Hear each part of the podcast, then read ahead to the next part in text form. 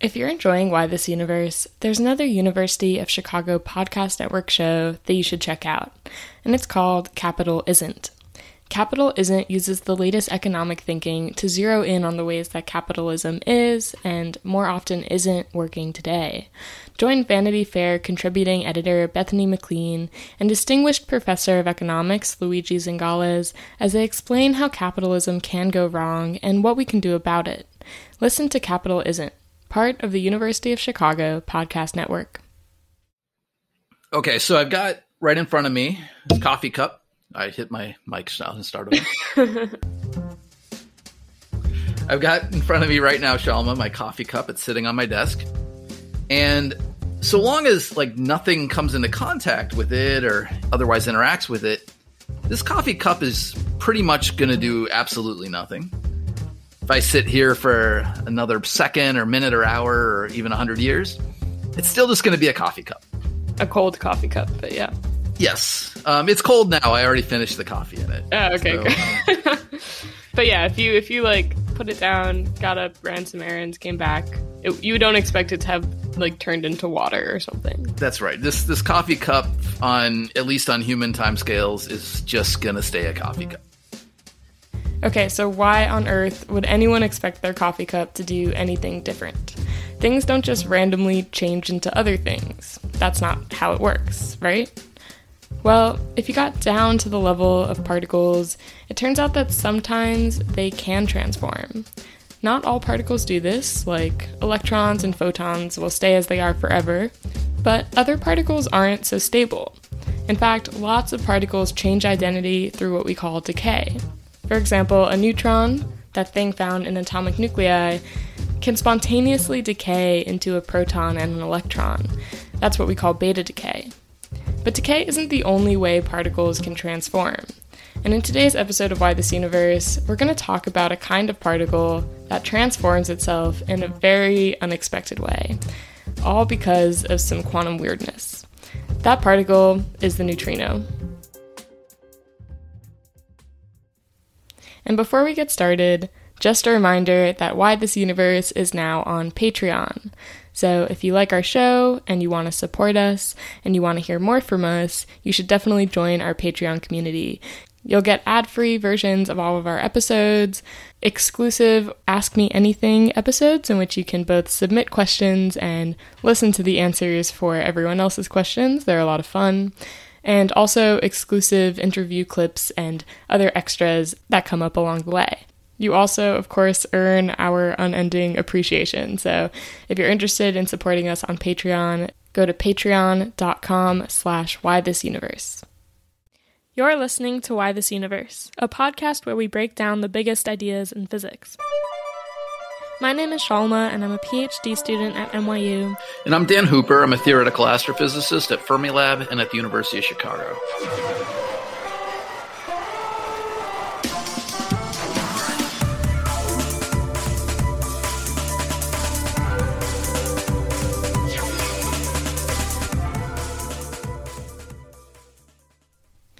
The neutrino is a particle that has surprised physicists again and again. And maybe its first surprise is that it even exists. After all, it's not a particle we can see in our atoms or in the molecules that make up the world around us. Instead, neutrinos pass through most matter completely unaffected. Like trillions of neutrinos produced by our sun are passing through your body right this second. That even sounds like science fiction. So, why do these weird particles exist? Well, think back to the sort of decay that we mentioned in the beginning of the episode beta decay.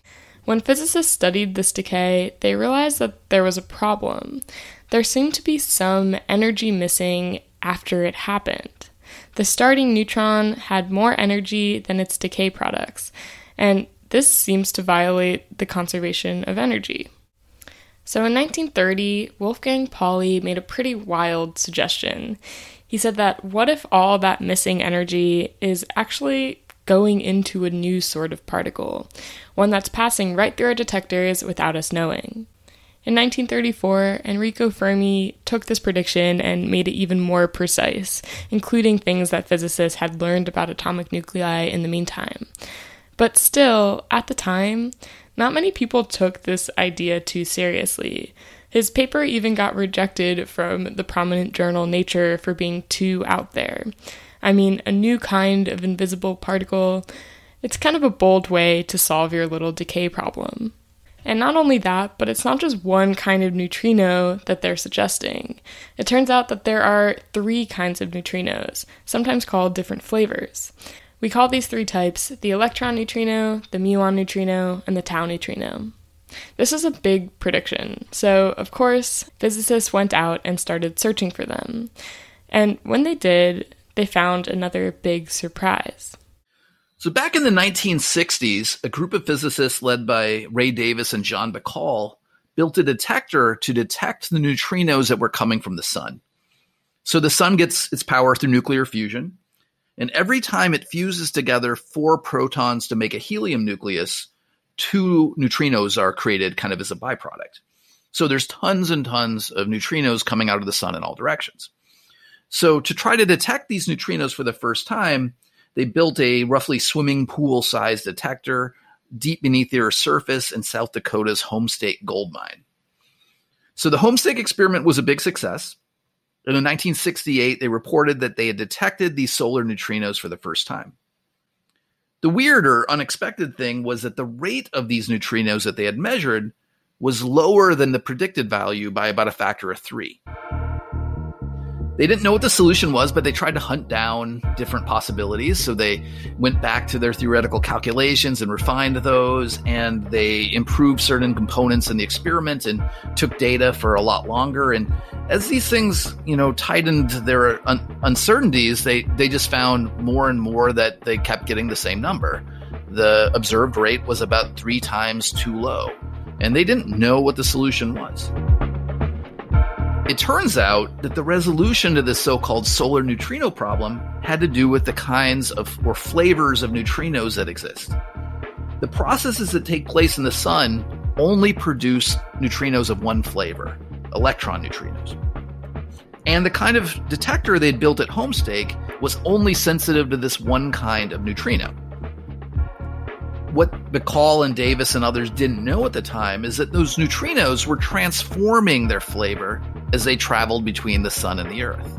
So by the time they reached the earth, they weren't just electron neutrinos, but they were a mixture of electron, muon, and tau neutrinos, causing two thirds of the neutrinos to go undetected, explaining why they were observing a rate that was three times lower than was expected.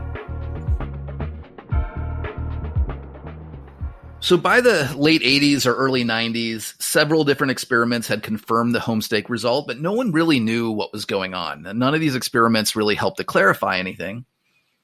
Until 1998, when this experiment called Super Kamiokande, or just Super K for short, added a lot of new information to this puzzle. So let me describe Super K. It's an incredible experiment. It's a huge tank of ultra pure water deep underground in Japan its water tank is about 50,000 tons. And around this tank of ultra pure water, there are 13,000 detectors that can detect even tiny amounts of, of light down to like individual photons. So they built Super K not to detect neutrinos primarily, but to look for proton decay, which they still have never observed. But as a side effect, they were really sensitive to neutrinos from the sun and from other sources. And when they counted up all their data, it turns out that Super K saw not a third of the eh, predicted number of neutrinos, but about a half. And what was really going on is that they were seeing the same third that they were seeing at Homestake, but they could also detect some of the muon and tau neutrinos that Homestake had missed. Not all of them, but some of them. So when you take all this into account, they got a higher rate.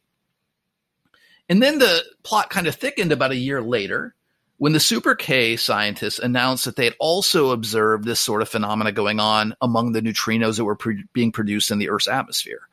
So when they looked at the energy distribution and the directions of all those neutrinos, they could tell that neutrinos were oscillating from between flavors in the Earth's atmosphere. A couple of years after this, physicists at the Solar Neutrino Observatory in uh, Canada's Sudbury Mine announced that they had done a measurement of all three flavors of neutrinos from the sun. And this matched perfectly with the theoretical expectations. It wasn't a half or a third of what was expected, but almost exactly what was expected. It was the first time that you could detect all three flavors at once. And for the first time, it just matched the theoretical predictions perfectly. So that gave us confidence that this weird behavior is really happening. Electron neutrinos emitted by the sun were transforming into different flavors during their journey towards Earth. We now call this behavior neutrino oscillation. So it's as if you leave your coffee cup and the next time you look at it, you have no idea whether it's going to be coffee, whether it's going to be green tea, whether it's going to be soda until you take a look at it. And it's even weirder the thing on your desk might not even be coffee or tea or milk, but a superposition, a, a quantum combination of all those things. So now's when we get into the juicy quantum details behind this thing. So we all know that quantum mechanics is weird, and neutrino oscillations are a great example of this. But to try to come up with a way of explaining the way that quantum mechanics and neutrino oscillations are connected, I, have come up with this weird analogy. So bear with me here. So, say I have two different objects, and I can tell you that one of the objects is red and the other one is blue. And I also tell you that one of the objects is a cube and the other one is a ball. So, in your ordinary experience, this leaves two different possibilities. Maybe you have a red ball and a blue cube, or you have a red cube and a blue ball. Those are the only two possibilities that our day to day experience lead us to expect. Furthermore, in our day to day experience, we don't expect the characteristics of these objects to spontaneously change. If I have a red object, I expect it to stay red. If I have a cube, I expect it to stay a cube, just like my coffee cup. These are properties that we expect to persist over time, but that's not what happens in quantum physics. So, in the situation I've just described, if you know the color of one of the objects, you can also deduce what its shape is the red ball or the blue cube. But in quantum mechanics, two sets of properties like this don't necessarily have to map onto the two objects in the same way that our intuition leads us to expect. For example, we could have a situation in which the object that is shaped like a ball is in a superposition or a quantum combination of both red and blue states. So in practice, this means that if you make a measurement of an object's shape and find out that it's, for example, a ball, you still don't know whether it's red or blue. In fact, it's not only red or blue. Instead, it's in a combination of red and blue states at the same time. In quantum physics, this sort of stuff happens all the time a, a quantum particle or a quantum object could be in a bunch of different places at once. It could have a bunch of different values of its energy all at the same time. And similarly, in this case, a red object could be both cube and ball at the same time, or a ball could be both red and blue at the same time. All right, so the same kind of thing that's going on with these cubes and spheres that are red and blue is also going on with the particles we call neutrinos. But instead of their shape and color, we're talking about the mass of their particles and what we call their flavor. So the three flavors are what we mentioned before, the three different types of neutrinos. And in principle, each flavor would have a different but very, very small mass. But now think about our analogy of a ball that's both red and blue at the same time. In the case of the neutrinos, a neutrino with a particular value of its mass isn't necessarily one particular flavor. It could be a combination or a superposition of all three flavors. So whenever you have a neutrino with a well-defined mass, it turns out that it's in a combination of all three types or all three flavors. And whenever you have a neutrino that has a well-defined flavor, it's in a superposition of all three masses. What this means is that as the neutrino is traveling between the sun and our detector, it's not just switching between the three different types. It's actually becoming a superposition of all three types at once. And it's just at the moment of hitting the detector where it settles on one. Okay, so neutrinos are intrinsically in these superpositions with these different characteristics, but it still doesn't explain why they oscillate or transform from one kind of neutrino into another kind of neutrino. The reason for this all comes down to the main equation that we teach in our classes on quantum mechanics. This is called the Schrodinger equation. Well, this equation allows us to figure out how any number of, of quantum objects will behave, but in particular, it tells us how they'll evolve from one state into another. And it turns out that the rates for these sorts of transformations depend on how much difference there is between the energies of the two states. So in this case, we're talking about energy in the form of the neutrinos' masses.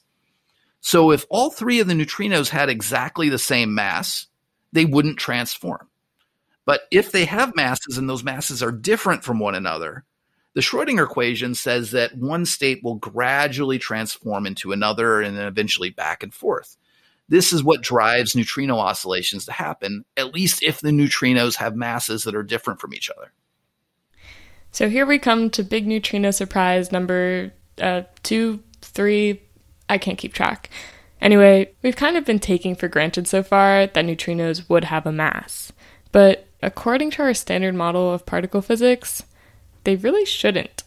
The way that the other particles in the standard model come to have masses is through their interactions with the Higgs field. This is something we call the Higgs mechanism. But it turns out that the way that works is the Higgs field has to interact with a particle spinning both clockwise and counterclockwise to give it a mass. This is how things like the electron or the quarks get a mass. But it turns out that all of the neutrinos are spinning counterclockwise. There aren't any spinning clockwise. So it can't get a mass this way. So if you just took the standard model at face value, you really should expect the neutrinos to be exactly massless. But we've observed this neutrino oscillation already, which means that they have to have mass. It's an incredibly small mass, millions of times lighter than the next lightest particle, the electron. But still, how it's possible that neutrinos have a mass is still a huge mystery. We have theories, or guesses at least, for how neutrinos might have come to have this small amount of mass. Um, and these theories generally go by the name of the seesaw mechanism. You have the kind of neutrinos we observe and this other kind that we call sterile neutrinos, and they interact with each other in a way where the active neutrinos, the one we observe, get driven to really small values of their mass, while the others get driven to really high values of their mass, like uh, one person on either end of a seesaw. So th- these theories are perfectly good. They're pretty simple and they do the job. But those very, very heavy particles that are predicted are so heavy that they're really hard to test in any kind of experiment we can come up with. So, you know, probably this is going to remain an open question for a while, exactly how this works. I hope that that's not true and I hope we figure it out, but it's it's going to be a hard nut, nut to crack. So, this weird fact of nature that neutrinos have some mass doesn't only have implications for neutrino oscillations.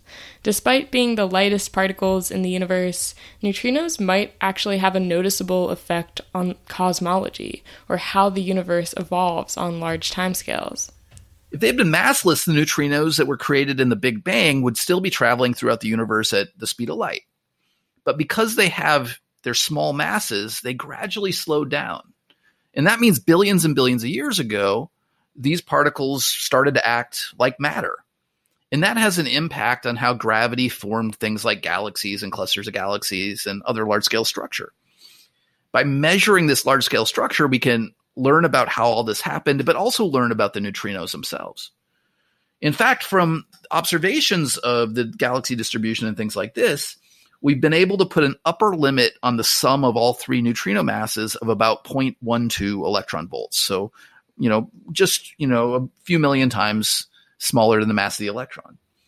Right. So that's like you're not even measuring the neutrino directly. You're getting an estimate for its mass just by looking at the galaxy structures. That's exactly right. Yeah.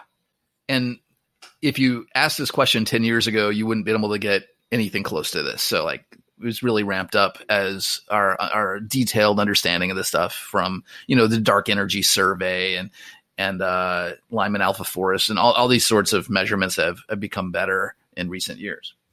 So cosmology gives us an upper limit on the sum of the masses of these three neutrino types. Basically, we know the heaviest they could possibly be. And we have some idea of the lightest they could possibly be too. So, from the rates that we observe these particles, these neutrinos, to oscillate, we can also put a lower limit on the sum of their three masses, and that's about 0.06 electron volts. So there's only like a factor of two that we, you know, have to play with yet. So that makes me pretty confident that in the, you know, pretty near future, cosmologists will be able to not only put limits on the neutrino masses, but really measure them for the first time, con- concretely figuring out how heavy these particles are.